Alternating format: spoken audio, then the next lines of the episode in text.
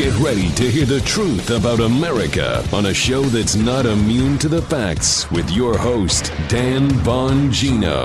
All right, welcome to the Dan Bongino Show. Producer Joe, how are you today? Hey, the show must go on, Daniel. Always, always does, right? Hey, Yeah. uh, big announcement again on Monday. Thank you to everyone out there supporting our show. We are exploding here. We have a big thing coming next week, which I'll talk about. We're looking to dramatically expand Bongino.com to include original content on debunking liberal nonsense. We already have a section of the website called Debunk This, but uh, we're looking to expand. So I have a proposal for you all next week. So don't miss it. I'm hoping uh, hoping you're on board with it. Uh, we, we dramatically want to increase our, our marketing and our capability. We're about the number two or three, depending on the week, conservative Yeah.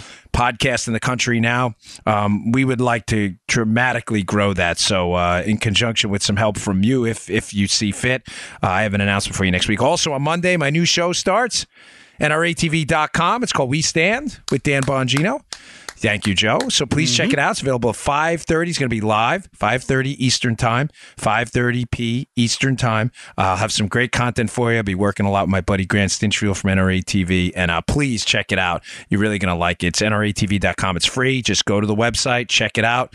Uh, you don't. There's no paywall, nothing like that. It's all free. So I uh, hope you check that out. All right. Uh, I have uh, been holding this story all week because we got really busy with the timeline show. Um, yesterday, we got really busy with uh, combating liberal ideology and their silly boycotts thing. Yeah. And by the way, someone emailed me, Joe, and they said, you know, you said throughout the whole show, boycotts don't work, but then you talked about boycotting the NFL. No, that's not what I said. I said liberal boycotts don't work. Right. Liberal boy. I didn't say anything about conservative boycotts. I even mentioned Target. When conservatives boycott, oh, it works. They never. That was the whole point of the show. Conservatives never forget. Liberals are pajama boys. They move on the next day to their next fictitious fight. You know, in their Spider-Man pajamas. That's what they do. One day they, you know, it's it's it's men in the women's room. The next day it's Christian bakers. The next day it's the NRA. They, they- these people have the attention span of a fruit fly. That was my whole point. Conservatives, though, never forget ever. Once they write off Target and the NFL, they write them off for good. That's almost the whole point of yesterday's show. So I'm, I'm sorry, some some uh, a couple of folks I guess uh, missed that, and I, I understand. But I do got a lot to get to today. Number one, the Broward County Sheriff Scott Israel. Folks, th- this was obviously a disaster of epic proportions. I mean, we lost 17 kids. Yeah. But what's troublesome about this is the complete, utter lack of accountability by people in the government sector almost exclusively that are these things happen, signs are missed, and nothing happens, folks. Nothing. You know, Milton Friedman had this line about spending money that applies in this specific situation and explains the lack of accountability. Don't ever forget it. I've used this before, but it's important you understand this. Friedman said the best way to spend money is you spending money on yourself. There's four ways to spend it, right? Right. You can spend money on yourself. And when you do that, cost and quality matter because you are spending your own money. So the cost of what you're buying matters and the quality matters because you're buying something for yourself. You can spend money on other people. The cost matters. The quality, maybe not so much because you may be buying a sweater or something for someone else. So the cost matters for the sweater, but the quality, yeah, if it's someone you're buying it for someone else.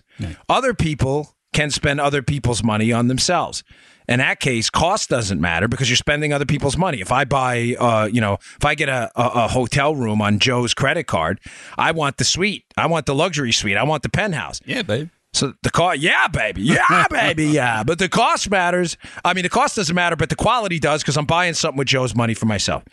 And these are all increasing in inefficiency, right? Right. The most inefficient way to spend money is other people spending other people's money on other people. That's the government.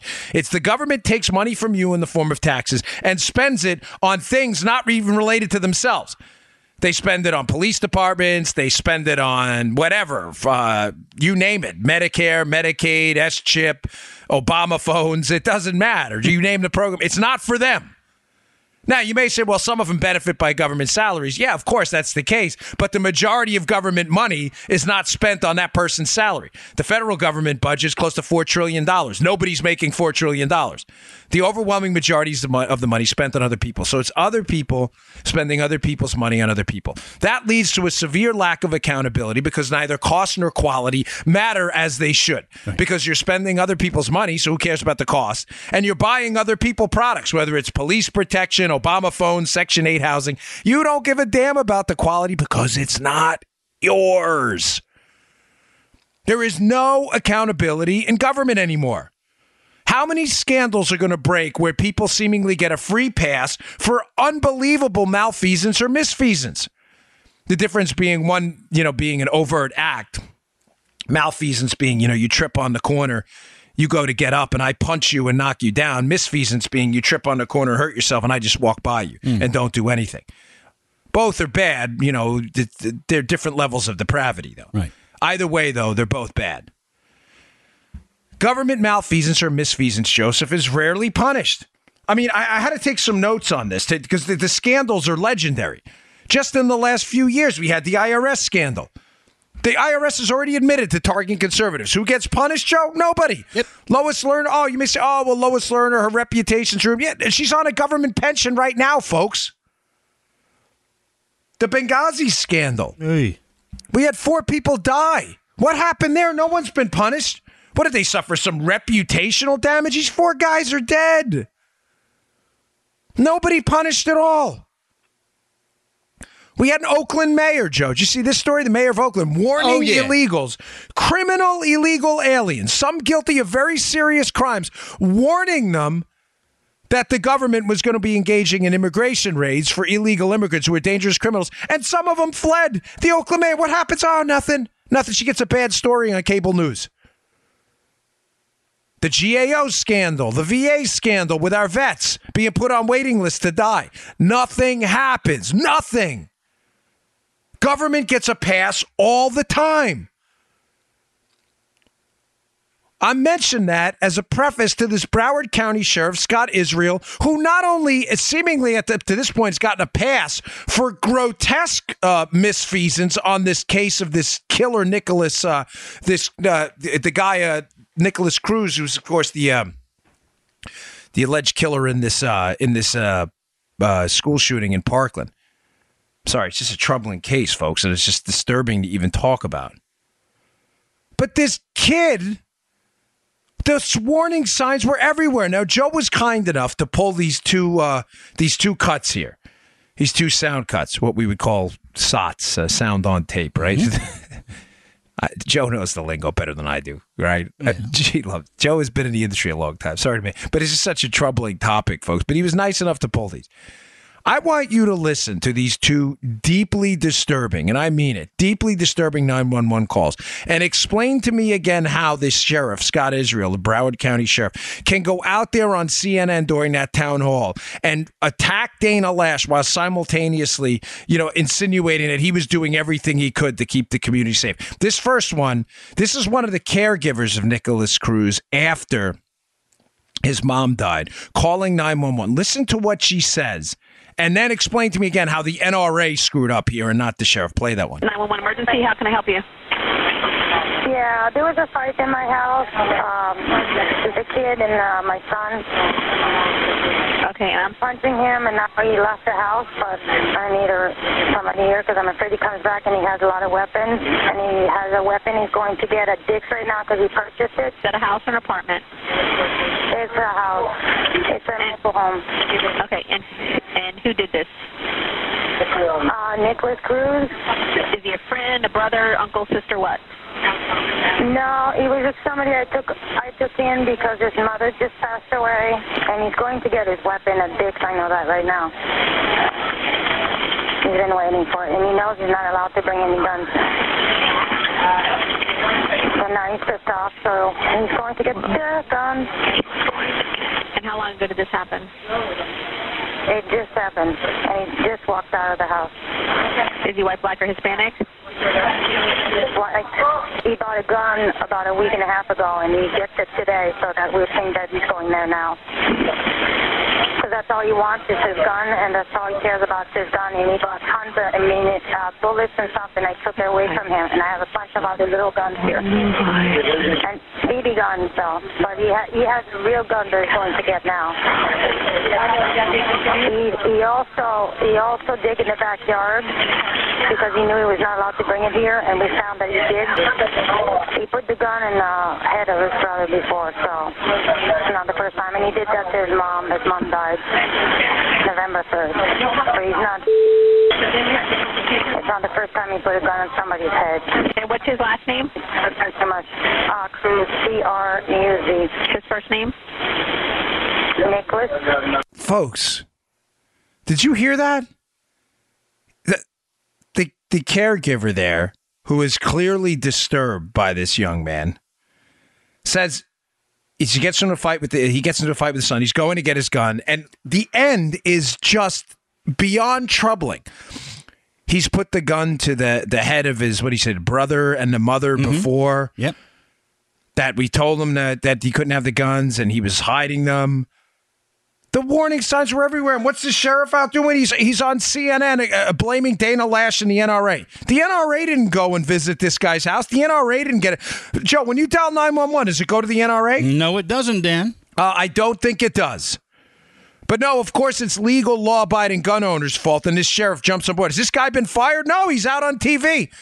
He's out on TV there, this sheriff, doing TV promotions for his uh, reelection campaign. I got one more for you. This is Cruz himself calling 911.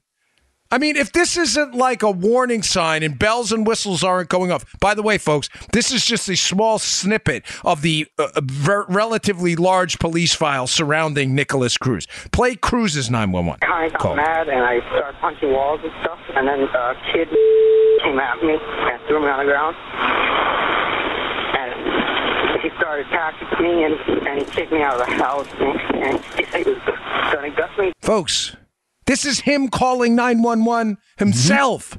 I listen, I'm not going to get lost in the number of calls to the house. It may have been 5, it may have been 10. I've heard every number from 45 to 39 to 13 depending on how they categorize the call. It doesn't matter. The warning signs were everywhere. When are we going to get some darn accountability in government? These people get a free pass over and over and over again. It's disgusting. It is way past time for this guy to either explain himself in a rational, reasonable fashion, the Broward County Sheriff, that is, or to move along and find someone who will explain what happened. The NRA did not get those 911 calls. The Broward County Sheriff's Office did. Combine that with the fact that there are multiple reports now that deputies who showed up at the scene who may very well, Joe, have wanted to go inside, and knowing most cops, I can only imagine they did, mm-hmm. were told to form a perimeter outside, which, ladies and gentlemen, no police department I know of trained in active shooter response training, whether they use the alert system from the FBI or any other system, is trained to stay outside during a police shooting. That was the old days pre Columbine. Set up a perimeter, wait for a hostage situation. That is not what police departments are trained to do anymore. Why were these deputies instructed to form a perimeter outside, according to multiple news reports? When is this guy going to step down? He said, Oh, I gave him the badge, I gave him the gun, I gave him the training. What they did with it, clearly you gave them the wrong orders too, or the wrong training, because that's not how they responded. Unbelievable. Unbelievable story. Thank you for pulling those uh, Yeah, you're welcome. cuts, Joe. But uh, just you need to go and go right now, Broward, Mr. Broward County Sheriff. Get off TV and go back to the private life. Gosh, we need some accountability. This swamp is disgusting. Never, ever, ever. Other people spending other people's money on other people. The quality never matters of the service. Uh, It's it's really sad. All right, I've got a couple other stories I want to get to today because there's a lot going on in the news. I want to talk about. I didn't get to the Trump uh, meeting, press conference, policy session at the in the Roosevelt Room at the White House on guns. There were some interesting things that were said there that um, I have you know some issues with there, and uh, I want to be sure we get that out there. Uh, before we get to that, uh, today's show brought to you by buddies at GoTenna. Uh, listen, you know I'm a uh, big fan of preparedness, whether it's My Patriot Supply or uh, other products we sell that would lead you to have a more safe and secure home. But GoTenna is a really good option for you. GoTenna, it's like antenna with a go. It's G O T E N N A dot com. GoTenna dot com. It's a tiny but mighty device. It pairs with any smartphone to enable the first 100% off-grid mobile long-range consumer-ready mesh network. It looks like a, a, basically a USB stick, like a bigger USB stick. It allows you to communicate using your cell phone with not being on the grid at all. You're going out hiking in the middle of nowhere. You're overseas with your cell phone and you don't want to pay Joe for, you know, an overseas plan Yeah. or overseas extension. All you need is a, a GoTenna. G O T E N N A dot com. It sends texts and GPS locations immediately and automatically, privately, one to one, or to groups, or as public shouts without any cell service, routers, towers, or satellites necessary. Great in an emergency, by the way. Perfect to maintain connectivity and create a backup network when off grid exploring. You, you know, maybe you have a boat, you're out in the ocean, you got another friend in a boat out there. This is terrific for that. When traveling internationally or emergency situations where power and consequently cell service is unreliable and unavailable, GoTenna is your solution there. GoTenna.com. Again, it's a new revolutionary technology. It's the first company of its kind to use phones to communicate without any of these uh, satellite services around or cell services. The future is now. It's compatible with any iOS or Android device, helps you leverage the smartphone you already have in your pocket. It extends your network and strengthens communications. Plus, the more friends that join, the stronger it gets. Whether you're spending time outdoors or preparing for an emergency, GoTenna is vital where this stuff is unavailable. Wi Fi, you don't need any of that. You just need your phone and the GoTenna. This thing is terrific, folks. Here's a promo code for you for a really nice savings on this. Dan35, that's my first name, Dan, D A N 35. Go to GoTenna.com. That's G O T E N N A dot com. GoTenna.com. Pick this up today. Great to have in an emergency. And use promo code DAN35 for a uh, nice savings on the product. It's great in an emergency. Again, you don't need any tower, Wi Fi, any of that stuff. GoTenna.com. Okay. So they had this uh, conference at the Roosevelt Room, press conference, where Trump had some lawmakers there and they were talking about guns. And some things that came out in the press conference were interesting, and I wanted to be sure I addressed them. Listen, let me just get this out of the way by saying I support the president. Uh, I think he's doing a pretty decent job. I think the tax cuts, the regulatory reform, I think this fight against the DC swamp, um, I also think his fight against the media are noble endeavors, and I think he's handled them correctly. But I do think there have been some stumbling blocks, and I would be doing you a huge disservice if I ignored them um, because we can't talk about you know the Democrats and their allegiance to people rather than ideas. And then on the show, when we think some ideas that come out that are not necessarily good, um, you know, we have to be able to speak out. Uh, again, I, I think his heart was in the right place with the press conference, but he said something there, and I just want to explain to you why I think this is a bad idea. He had mentioned something about due process and how we should take the guns first and worry about due process later when it comes to people with mental health issues. And there's a couple problems with that, folks. A- And, some people have attributed it to he just doesn't understand the process. I'm I'm not sure. I don't know what the president understands or don't or doesn't understand, and I, I don't want to. I don't want to say that. I'm not going to, you know, play the left's game and assume the president is ignorant about things. Maybe he did know, maybe he didn't. I'm not sure. It doesn't matter. All I know is what he said. And what he insinuated was that we should, you know, take the guns first in a situation like that and worry about due process later. Well, in multiple states, matter of fact, I'm, I, I'm pretty sure across the country, they have these emotionally disturbed person laws called the Baker Act here in Florida where if you're a danger to yourself or others, the police, in fact, can take your guns. Now, they have to give them back after a certain period of time without a judicial proceeding. So that's kind of a non issue, which confused a lot of people. When we're talking about the immediacy, Joe, of removing a person who is, you know, deemed a danger to self or others from firearms, that, mm-hmm. that's not immediately. Now, it may be a longer term problem because they can get the guns back, and that's fine. But a couple things I wanted to bring up here. Number one, folks, there are unintended consequences if we were to say write a law where if you're deemed uh, mentally ill that you are not allowed access to guns. And let's say you don't get due process. Say you get a diagnosis whatever it may be um, depression you know general anxiety disorder you know check check out the DSM there is a literally a book called the Diagnostic and Statistical Manual of Psychiatric Disorders. Um, you can check it out yourself. There's an entire book of of definable uh, mental health disorders Folks, let me ask you a question. Think about the unintended consequences. The revenge of unintended consequences is always, always something we should be concerned about. Joe, if you have depression and you are a let's say a, uh, a, a an owner of a handgun for self protection, you know, you need it. You, whatever, you carry money, you have a business, or you just feel like you should be able to defend your home and family, like most of us feel. Are you going to go to seek mental health, uh, a mental health professional to seek help if your depression, uh, let's say, worsens a bit, and you know that your guns could be taken away? No, I wouldn't. No. You, I know most people wouldn't either. Folks, you have to remember these are these are policy. Imp- the, the, the implications of this policy are not cut and dried. If you set up a system where due process goes out the window for mental health, people are not going to seek mental health treatment, which will worsen the situation. Now, compound that with the fact that the overwhelming majority of people with a mental health disorder are not violent. They are not. And I wonder now why the left, which is always so concerned about identity politics and discrimination, why the civil libertarians on the left are jumping on this bandwagon here, so called civil libertarians show, to remove the constitutional rights of people with mental health disorders, despite very little evidence that people with mental health disorders are more violent than anyone else. Hmm.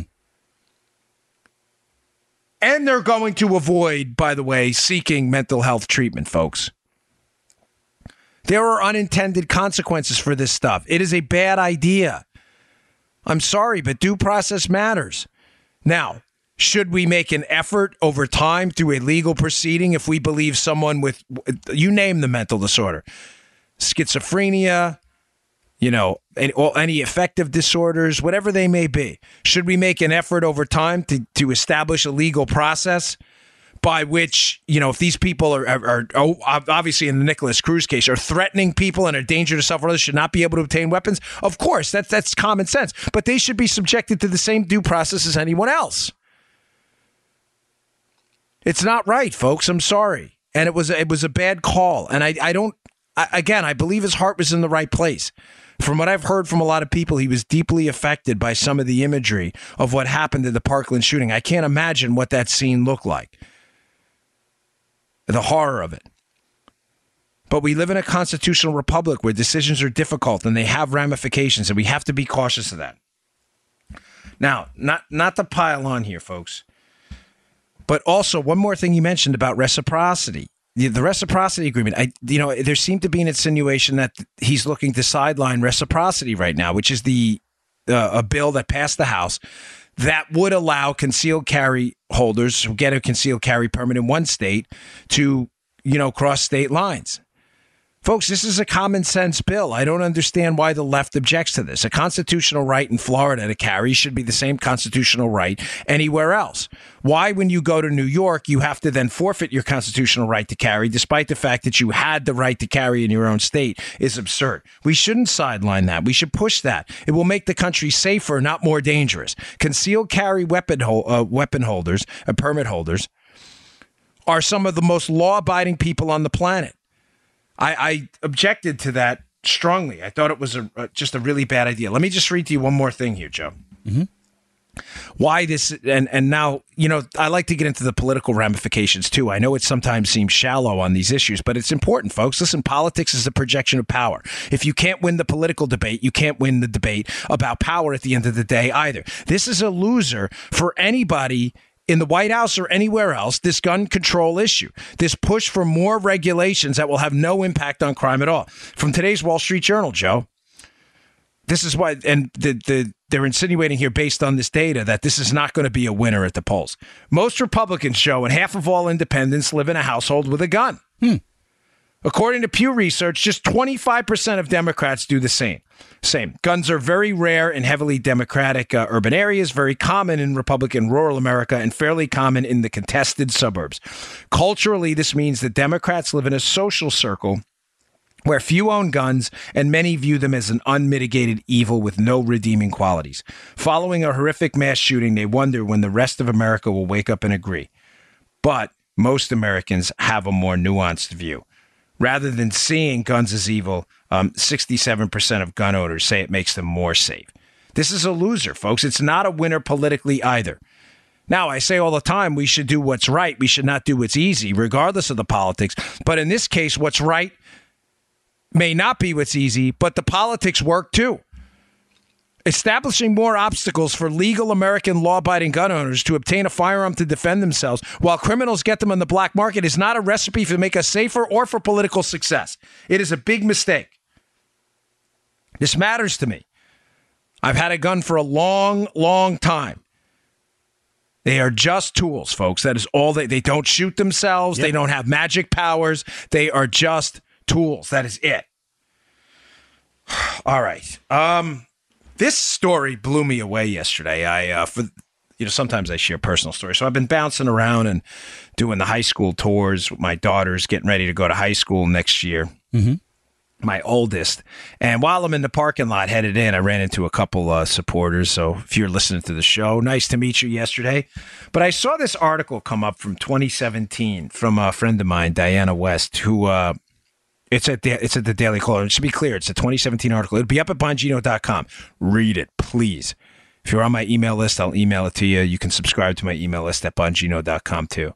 Again, we're thinking about putting more original content up there. It's going to blow your mind. A daily debunking section, which will be terrific. You can already check out debunk this for our good, uh, some of the good historical pieces we've uh, linked to. But I'm thinking about putting original stuff up there. But this article is amazing. Remember, Joe, how I always say in these things, remember the names, especially Yeah. with the Clinton, um, the Clinton email case and the Trump Russia fiasco, Yeah. the nonsensical scandal. You know, those of you listen to the show know it's been a big part of the show. I just wanted to quickly cover something because I read this piece. Again, it's from 2017. I was like, wait, what? Like it blew my mind. So if you were listening to a show a few days ago, I see Joe's like, you know, where is she going Yeah. with this? I mentioned a Silicon Valley type Russian project they were doing in Russia to establish a tech hub in Russia. Yeah. And in this project, there was a big push to get some U.S. companies, international companies, to start this technology hub in Russia.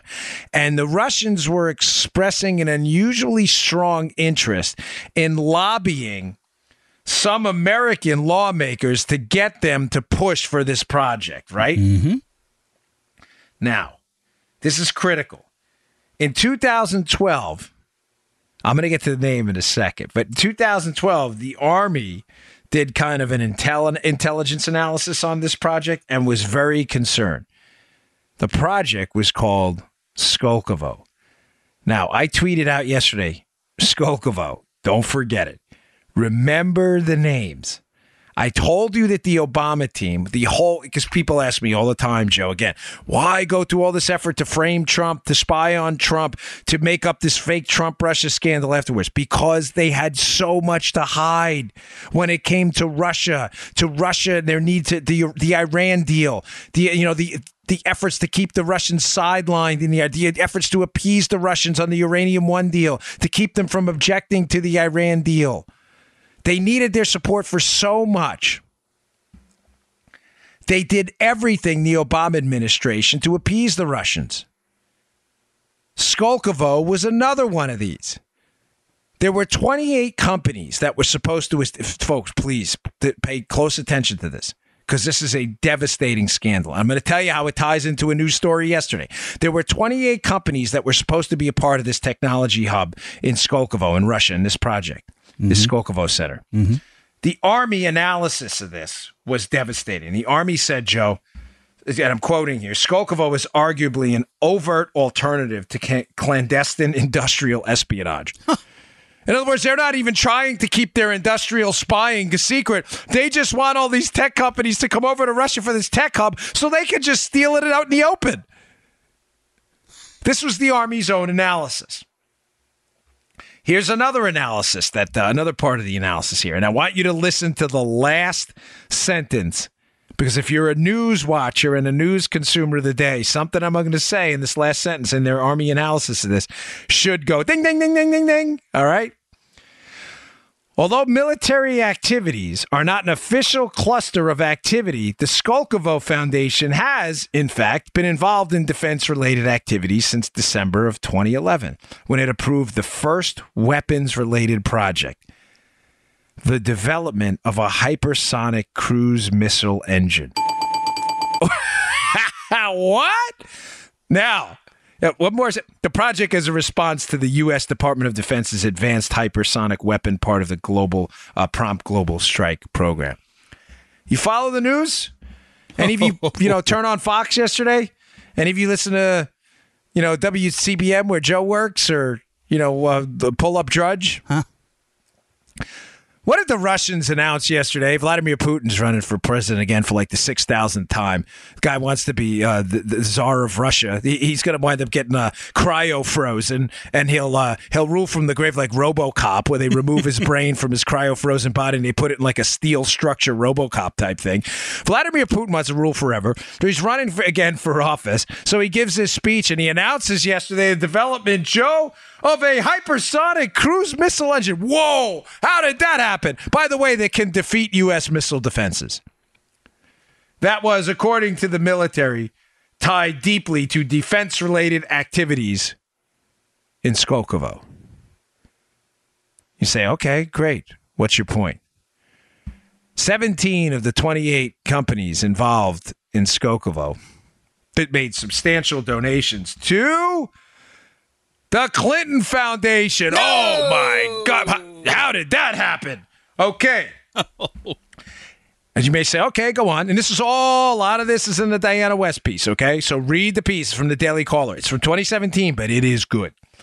Some of the emails intercepted from the Clinton team as part of uh, FOIA requests, Joe.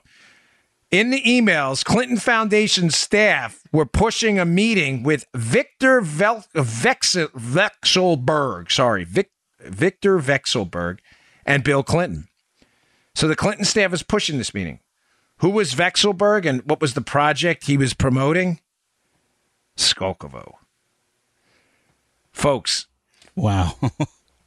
now I'm I'm going to tell you a little inside baseball here. I was at CPAC recently, and I'm backstage in the green room, and I'm not going to use the names because they didn't give me permission to do so. But these are people you know, re- investigative reporters, mm-hmm. relatively prominent.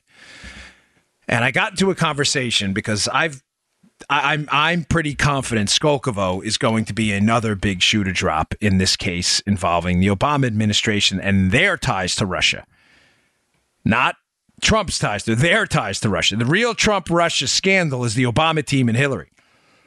The Clinton team clearly was pushing this Skolkovo project based on emails, based on a push to um, uh, have a meeting with this guy, based on donations Clinton got from Renaissance Bank, Bill Clinton to go give speeches based on the donations made to the Clinton Foundation from companies involved in Skolkovo. Now we know that one of Russia's most deadly weapons was at, at a minimum tied to technology developed at Skolkovo.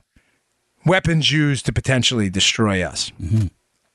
But when I was backstage, I was talking to this investigative reporter, and I said, I think Skolkovo is a big deal. He said, he looked at me, Joe, and he goes, You have no idea. I may not. I, I, in other words, he knows something. He probably knows things I don't. Hmm. I'm just saying, remember the names. Remember Skolkovo, folks, because this is a really, really big deal. Just yet, look look up the stories. Just Google Russian missile. You'll see it come right up. Yesterday, they announced the development of a weapon designed to destroy us. Make no mistake, that was developed at a project supported by people who made donations to the Clinton Foundation. And he then, Bill Clinton, was pushed to meet with these people. There is so much dirt getting ready to come out on these people. I'm telling you, folks, it is a disaster layered upon an abomination, layered upon uh, a catastrophe. All right, I got a lot more to get to here, so I'm going to move along because I feel like on this Friday show, if I don't get to this stuff, you know how it is, Joe. Mm, yeah. By next week, the story's already. but given that the, you know, the, the, the one thing about the Trump team, they're never boring. You know, you pay, you don't, you miss the news for five minutes and it's over, Johnny. Yep. Okay. Um, again, it pains me to do this because I really uh, do support the president a lot. I think he has the the guts and the gusto here to make a, a leave a footprint on the country we haven't seen since the Reagan years. But again, it pains me to say this. There were some very, very bad uh, decisions announced yesterday. Uh, really bad. And I'm not talking about the gun issue. I think that we can solve. I think, uh, you know, there's a lot of good voices at the table, and I think the president will come around on due process. But the decision that was publicly announced yesterday about steel and aluminum tariffs is an absolute disaster. There is no upside to this at all, folks. Now, some of you may think tariffs, this is a boring issue. Folks, this will be, I'm, I'm warning you now, an economic catastrophe if this goes through. To sum up, in case you missed it, an announcement was made yesterday uh, by the Trump team that we are going to impose a significant tariff on steel imports into the country and aluminum imports. What is a tariff? It is a tax. That's uh, why we're, as Republicans, we're levying taxes. Uh, I, I, I, I don't. I sincerely don't understand. Um, I, I suspect I know who's behind this. I, I think Wilbur Ross, who's uh, you know, a, a, a cabinet secretary with Trump, who has been big on tariffs from day one, um, is behind this. He's been a supporter of tariffs. It's not a secret, but folks, this is a disaster, um, an absolute disaster. Now, let me explain to you why, because I have an obligation to put out the why, and the why matters. So, just to be clear on what tariffs are, let's inv- let's do this. Let's make it simple because we've done this example before, Joe, of the islands. Okay. Let's say you have two islands, right? You have Island B, uh, Island A, and Island B, right? All right. And there's hundred people on each island. Let's say they trade. If Island A wants to produce whatever more coconuts on that island, one of the economically nonsensical ways to do it would be to say, well, listen, we're getting a lot of coconuts from Island B because they have a surplus. Right. So let's do this. Let's put a heavy tax on the sale of Island B's coconuts as they come into Island A. What, what would that do, Joe? It would make the price of Island B coconuts more expensive because you're mm-hmm. putting a tax. They cost more money. Mm-hmm. And what would that do? Well, it would incentivize more people to buy coconuts on Island A.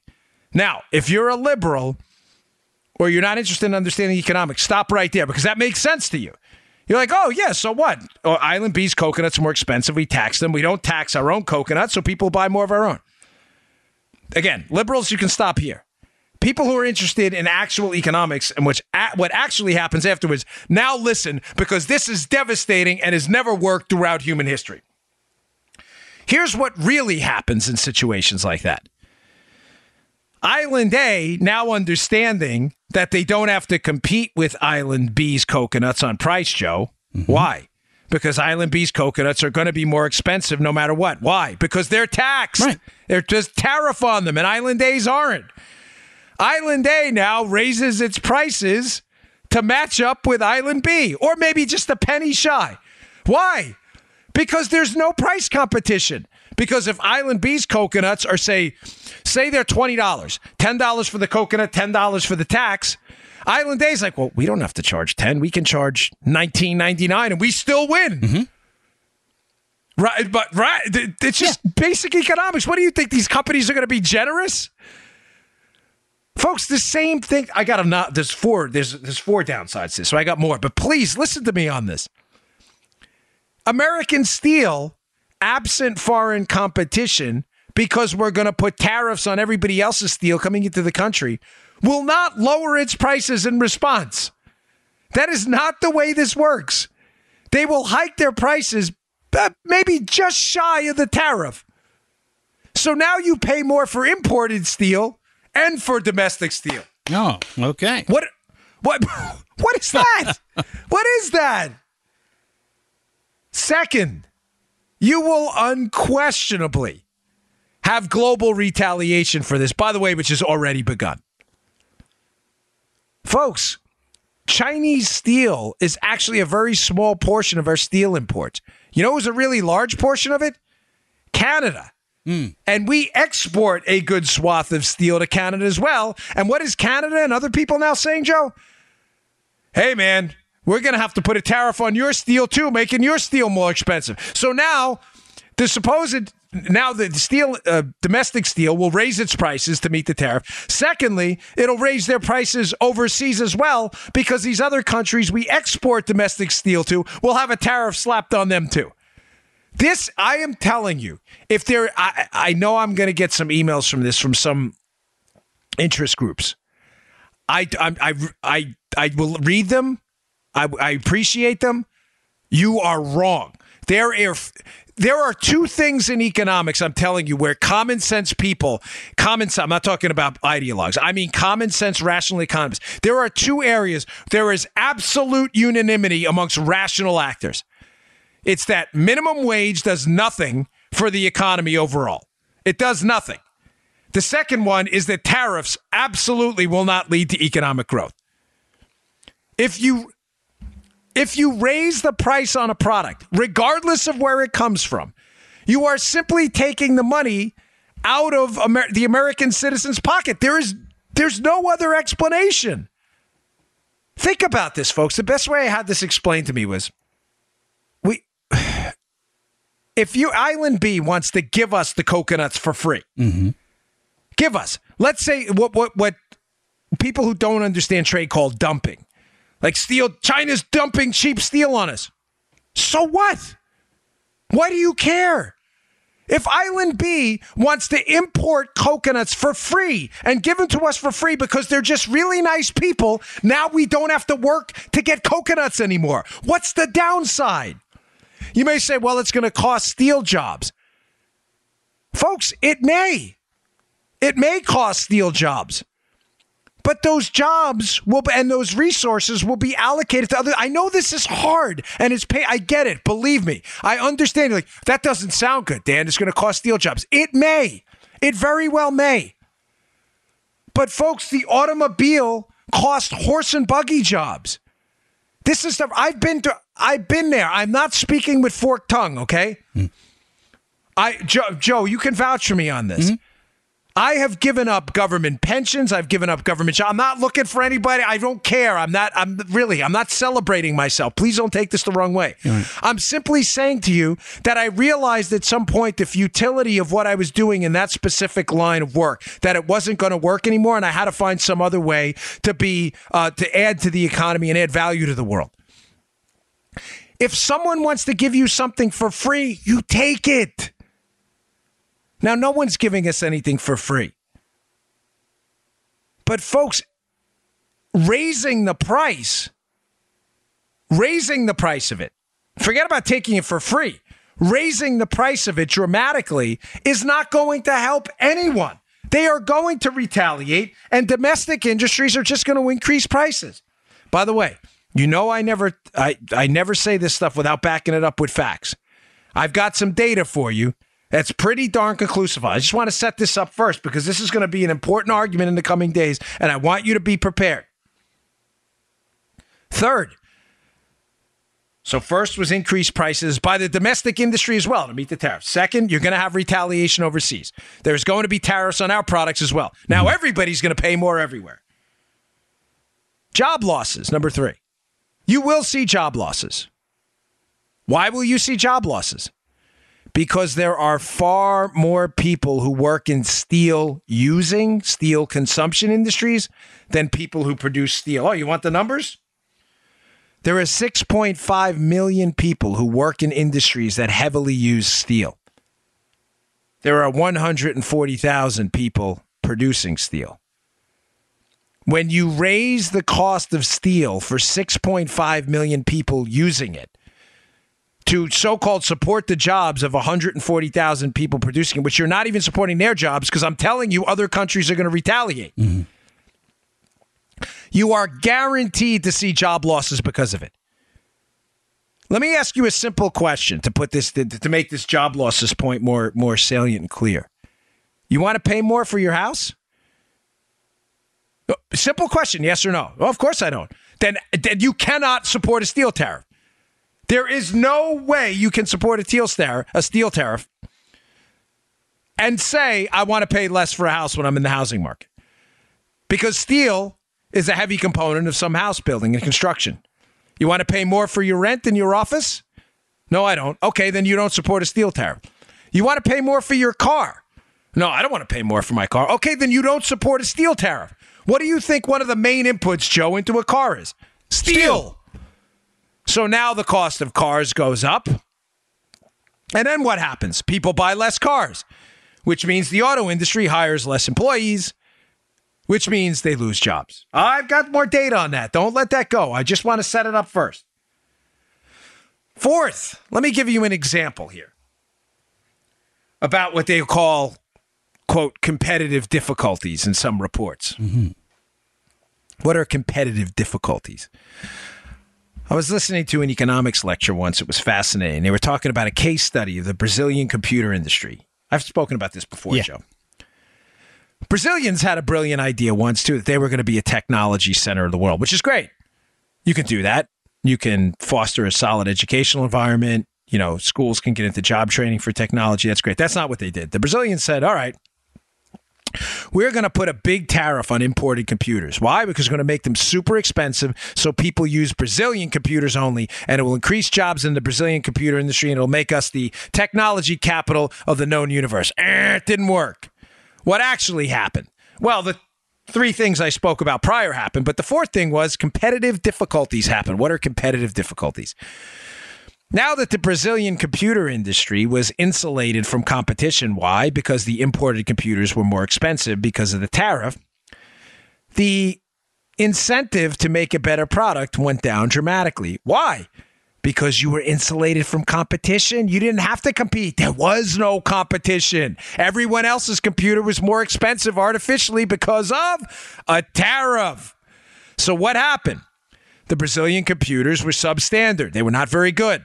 But because they were cheaper, they made their way around the economy, affecting every business in the country that used them. Hmm. So now the economy goes in the tank and suffered dramatically because of it, because the Brazilian computers were moved around at a higher rate than imported computers because of the price, and they weren't working as well, which made the industry suffer that used them as well. Folks, this is not going to work. This is going to be a disaster. And it is one of the few times where swampy Republicans in D.C. who have been speaking out against this tariff, I hate to say it, are right. This is a bad idea.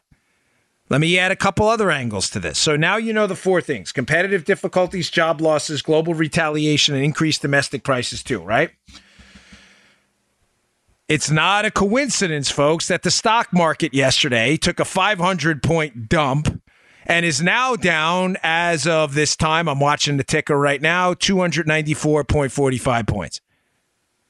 How does the stock market work? People invest in companies today discounting the value of their future cash flows. In other words, if I invest in Joe's t shirt company mm-hmm. today, I don't get it at today's prices generally if I'm expecting Joe's company to grow. If they're growing 10% a year, you're going to pay a premium for some ownership or equity in Joe's company based on the discounted value or like a reverse interest rate of what you expect Joe's cash flows and profits and proceeds to be in the future. When the stock market takes a dump of 500 points and now 287 now as we're looking over the course of two days after the announcement of a tariff, you can be reasonably confident that some generally intelligent people investing their own money have said, This sucks. Folks, this is a really, really bad idea. I am sorry, but this it, he Trump has been a plus on the economy, regulations, tax cuts, business sanity in the country, future projections uh, uh, uh, of of four years of at least staying out of your business. Right? This is a bad, bad call. Now, I said I had some data for you. I'm going to give it to you. Cato piece, terrific by Scott uh, Lincicome. He'll be at the show notes today. Cato's great, great resource at bongino.com. Go check this piece out. Please read it. It's not very long. It is about, again, unanimous research on steel tariffs. Here's just one quote talking about steel. Multiple studies, Joe, which which uh, described efforts to restrict imports of various steel products annually cost American consumers. This is a staggering number. Digest what I'm about to tell you. So basically, steel tariffs or efforts to reduce imports of steel cost American consumers between two hundred thousand and two point three million dollars for every steel job protected. That oh, What? Oh. you're like that's not possible. Like, what do you mean? I gave someone to no, that's not what they're saying. What they're saying is the losses to the economy, Joe, were so bad from steel tariffs and restrictions on steel imports were so dramatic that when spread across the American populace, it hmm. costs roughly 200,000 to 2.3 million per person for every job that they saved. Folks, I, I mean, that you think that's a recipe for job growth? Whoa. Now, you may say, all right, Dan, I mean, maybe it was different, you know, when George W. Bush did it. George W. Bush did it? Yes, another Republican who imposed the steel tariff. That steel tariff, Joseph, lasted 18 months before they got rid of it. Why? It was a disaster. Hmm. A disaster of epic proportions. Now, to be clear, there are various estimates on the job losses from the George W. Bush steel tariffs. Again, another Republican lost in the tariff war. But one of them that I found particularly disturbing was 200,000 job losses, in addition to the costs I told you before that are uh, spread across the American economy by prices increasing everywhere else for everything else that uses steel. 200,000 job losses after 18 months, the Bush tariffs went out the window. Folks, this is an atrocious, atrocious, horrible idea. Please, please fight against this. Email your legislators, call them at your House of Representatives, your senators. This is a really bad idea. And I'm saying it because, listen, every president has missteps. I genuinely support this guy. I think he has his head in the right place. I think sometimes he gets misguided, though, by bad advice. This, he got really bad advice on this. And it's going to require us to say something. And you know what? If some people on the other side of the aisle want to get on board and fight this too, then this is the perfect opportunity for some form of bipartisanship. This is not going to help. I'm telling you, if this goes through, it is going to take a substantial cut out of economic growth for next year. It's a big mistake. Okay, uh, moving on. How are we doing on time here? All right, we're good. All right, I got a couple more I want to get to here. Hey, really, really cool story I saw Judicial Watch. Be up at the show notes today again. You know where to find it, bongino.com. I hate to keep saying it, folks, but this is how we pay for the show. And, you know, we're trying to, you'll see next Monday. We, we got some ideas to expand the marketing platform and things like that. So forgive me. I don't mean, uh, you know, I'm not uh, PT Barnum here, you know. I, it's just that this, as the show grows, as Joe knows, um, it's getting expensive for a number of reasons, you know, and uh, we don't want to be under pressure here to have to put 6,000 ads in the show. Okay. I'm trying to keep it between, you know, one and three spots per show. As you've seen, we've kind of cut it down a little bit even over the last few days. So uh, we're trying to keep it inexpensive. So forgive me. But Bongino.com is my website, and that's where I'll keep these uh, show notes. And it does help if you go there um, and read them. So thank you. Crazy story. Judicial Watch. I missed this somehow. Um, I don't. I don't know how I did, but it ties into one of the big shoes to drop, I think, coming up in the Trump Russia Clinton email uranium one scandal. It's all one big mishmash of government malfeasance, Yeah. right? I told you before about Skolkovo, how we'll see more about Skolkovo in the future. But here's another story that, that Judicial Watch has out about these private emails. I shouldn't say private emails. That's a bad way to phrase it these cryptic pseudonym accounts that government officials in the Obama administration were using to communicate. Now, a lot of them had them. One of them was um, Lisa Jackson, the former EPA administrator. They had this, uh, the way these things were found, just to be clear, folks, is they issued a lot of FOIA requests, Freedom of Information Act requests, whether it's Judicial Watch or others other investigators, reporters, and stuff, and they found a like a, a, a vacuum, like a black hole of emails for people. In other words, like when I was in the Secret Service, my my email at the time was at dbongino at usss.treas.gov. I think that was my, yeah, probably was it. I was not active anymore, obviously, but that was my government email. That was my official account. What they're finding this pattern with Obama admin, I'm going to tie this up for you in a minute, with Obama administration officials, is they had fake names. So Lisa Jackson had an account, Joe. Richard Windsor. Richard Windsor. That sounds like she's. There may be a movie someone saw that in. Any kind of movie we'd be watching in a family friendly show, you know? S- you know, Summer Rain, uh, Richard Windsor, or whatever. You know what I'm saying? Yeah, yeah. I don't know where they got that from. But Richard Windsor was the account she was using to communicate with. Now, it was an EPA account, but it was a different name. Why would you do that? Well, you would do it to hide your communications. Is there any other legitimate reason, folks? My name's Dan Bongino. Okay? It's not Joey two times at uh, okay? It was Dan Bongino, D Bongino. That was my email. You would only do it to evade detection. Why am I bringing this up about the EPA administrator? Because apparently this was widespread. Judicial Watch piece indicates that Loretta Lynch had one as well. This was a little more diplomatic, nuanced name, maybe focus group tested. Maybe they bounced around some potential Attorney General Loretta Lynch pseudonyms, and this one came up Elizabeth Carlisle. Well, Well, hey now. yeah, hey now. Yeah, baby, yeah. So Elizabeth Carlisle comes up, and the same thing. There is a FOIA, Freedom of Information Act, for communications on an official government account by Loretta Lynch, and they don't find anything. So mysteriously, Joe poof disappears until they uncover the Elizabeth Carlisle account. Now, what here's another interesting angle before I get to the the coup de grace here, but the Elizabeth Carlisle account came up due to a FOIA, and you can read this in the piece over a communications revolving this thing called the Strong Cities Network. The Strong Cities Network was this global initiative that had a lot to do with violent extremism, which is, if you listen to yesterday's show, is a way for the leftists just to discuss terrorism without mentioning terrorism because they don't want you to get focused on national security because it doesn't benefit them. Right. So there was a FOIA issued, said, hey, you know, what's the Justice Department, Loretta Lynch, the Attorney General, what's their involvement in this Strong Cities Network thing? This is a strange project. We're not really, you know, we're not all on board with this. What's interesting is they found some emails from this from John Carlin. Remember the names? Yeah. John Carlin at the time was an assistant attorney general in the Justice Department who was he was uh, in, in one of these emails by the way he found out that he was touting this strong cities network at an event sponsored by the southern poverty law center which is a radical far left organization that uh, is anti first amendment and tries to suppress conservative voices right?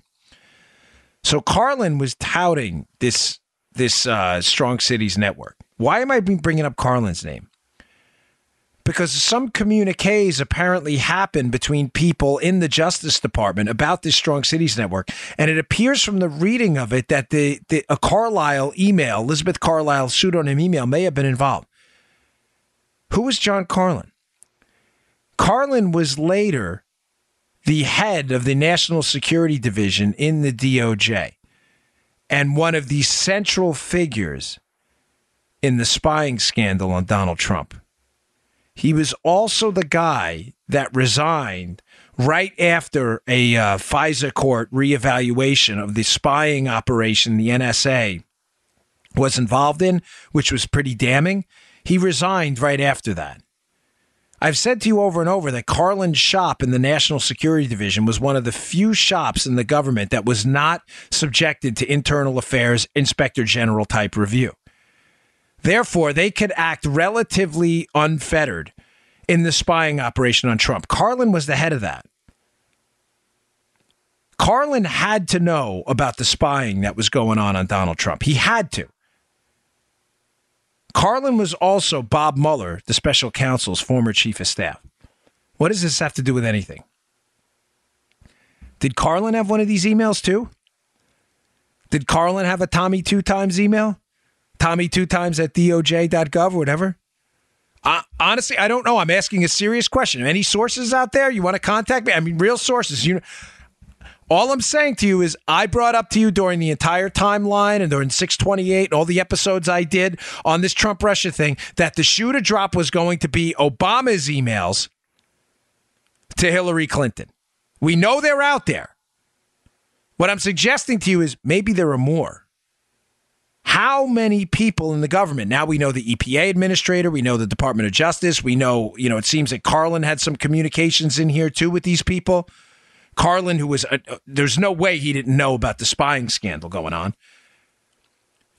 Joe, is there an entire network of communications going on out there using fake addresses? And I'll leave you with this. Is one of those, I should say fake names, is one of those fake names going to turn out later on to be a Barack Obama account? And did that Barack Obama account communicate regularly from, say, what is it? Um, the White House email uh, domain, I think, is who.eop.gov or something like that. Is there a Tony Smith at whatever, whitehouse.eop.com, whatever it is? And is that Tony Smith, Barack Obama? I'm just saying, folks. I'm I've I, I know for a fact it's been widely reported that there are emails out there from Obama to Hillary on that private email server. Maybe there are more Barack Obama emails as well to other people, and this, I mean, that would be. It, it would crack everything. I mean, if, if that's out there, it would crack everything wide open. I think he's in a lot of trouble to begin with, just for emailing Hillary on this private email account she had but there could be more. And I want to throw that out there. And I, again, I don't know. I'm just. I found it interesting. I know I don't like to leave open questions. Nothing worse than watching a movie and not understanding it at the end. You know, Joe, you ever see like um, what was that movie, Vanilla Sky with Tom Cruise? I still don't get that. I don't understand it. What the hell happened to them? Was he dreaming? Was he not dreaming? But I, I'm putting it out there to be fair, not to leave you with uh, you know, how do I leave you in suspense kind of thing. This is fair. It's a, now we know there are multiple emails. We know Hillary emailed Obama. We know pseudonyms were being used. I'm suggesting to you there's a strong likelihood that Obama may have had one as well. He may not. But if it breaks in the future, I think that would be just catastrophic for the Obama team. All right, one final story hmm. I'll have at the show notes today, which I'd I'd like you to check out because yesterday we hammered the Democrats on identity politics. They are in love with race baiting because that's all they have, folks. Yesterday's show was a pretty deep dive into how the Democrats are devoid of any policy ideas and solutions. Their agenda is control control over your money, your health care, education, everything. Mm-hmm. That is all they want. The means to get there to them is frankly irrelevant. And they use identity politics as a vehicle to get there. In other words, you're black, oh, conservatives hate you. You're Hispanic, conservatives hate you too. You're Muslim, you're a woman, it doesn't matter. Conservatives hate you, and they will put you in that group and they will demand you stay there. In other words, if you're you're black and you're female, they don't want you voting as a mother for your future, your kid's future safety. They want you voting as a black female. Does that make sense, Joe? Yeah. Motherly priorities are obviously not the same as identity politics Right. priorities. Oh, I can. What do you mean? I can get school choice for my kids if I vote Republican? Well, the Democrats say you don't want to do that because Republicans hate you mm-hmm. because because your skin color. That's the Democrats' only line of attack. They're not even hiding it anymore. Chuck Schumer, uh, there's a story by Amber Athey in the Daily Caller. I'll put in the show notes today. Uh, did you see this? Did you see the story? Uh, yeah. Chuck, there's a did the district court judge. There's Yeah. a district court judge up for Senate confirmation. Last name Qu- Quattlebaum. Chuck Schumer gets up on the Senate floor and he's like, "Ah, "I'm not voting for this guy." And here's the quote: "Because he replaces not one." But two scuttled Obama nominees who are African American. So this basically Schumer gets on the Senate floor, Joe, and goes, "Hey, listen, uh, I'm not voting for a white guy here." And so listen, the story's gone gotten Tucker covered it last night, but on, on his show, and I think I'll be on tonight if you want to watch. Folks, they're not even hiding it anymore. They are not. Chuck Schumer just openly said. Now, keep in mind, the same such rules don't apply in the other direction. If you are a white person by I don't even know anymore. I seriously how the media defines it. Remember we had the famous white Hispanic with George Zimmerman. No one even knows racial categories. The media will say anything. But apparently, if if you're white or you don't meet the appropriate skin color category, it's not necessary to fulfill that with another white person. By the way, thank God. But anything else, it's okay right now to go on the Senate floor go, I'm not voting for this guy, basically because he's white. Forget qualifications, merit, anything else. This is unbelievable. Read this story if you think I'm making anything up. I quoted him directly. This, they're, uh, I'm telling you, they're married to identity politics, folks. They have absolutely nothing else. All right, thanks again for tuning in. Been a great week of shows. Please spread the word. I really appreciate you tweeting about the show and putting it on Facebook. I try to like as many of them as I can. I, I get a nice little Facebook thing there. I can see my last name when it comes up, so I really appreciate it. Thank you so much. means the world to me. Go to bongino.com, check out the shows, and I will see you all on Monday. You just heard the Dan Bongino Show. Get more of Dan online anytime at conservativereview.com. You can also get Dan's podcasts on iTunes or SoundCloud and follow Dan on Twitter 24 7 at DBongino.